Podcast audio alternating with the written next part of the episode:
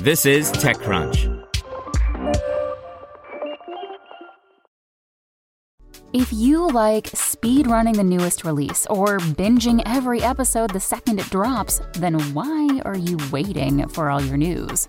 Check out IGN's updated games and entertainment news podcast. We're dropping new episodes in your feed all day to keep you up to date the minute there's a new announcement. Find IGN Games and Entertainment News wherever you listen.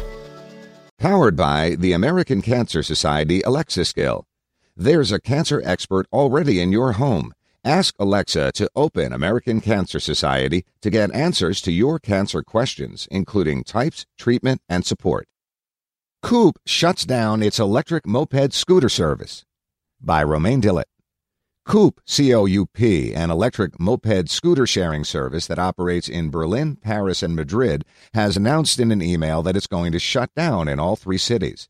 On Twitter, the company says that operating the service is, quote, economically unsustainable in the long term. We plan to discontinue our service in Berlin and Tübingen by the middle of December 2019. It's also planned to close the Coup locations in Paris and Madrid, the company says in its email announcement. The service still operates normally for now. Coup also says that users who topped up their accounts with prepaid packages will get reimbursed when the service eventually shuts down. Even though Coup is a well known brand in this market with a loyal customer base that regularly uses our services, operating Coup in the long term has become economically unsustainable, Coup told a user on Twitter in French. Coup is a wholly owned subsidiary of Bosch. It operates a service with hundreds of Gogoro scooters that you can book and ride with the Coup app. Just like other free floating micro mobility services, you could unlock a moped scooter somewhere and leave it somewhere else as long as you remain in the operating area. Coup competes with Cityscoot in Paris. The French startup operates a similar service and has recently announced a partnership with Uber. We've reached out to the company and will update this article if we hear back.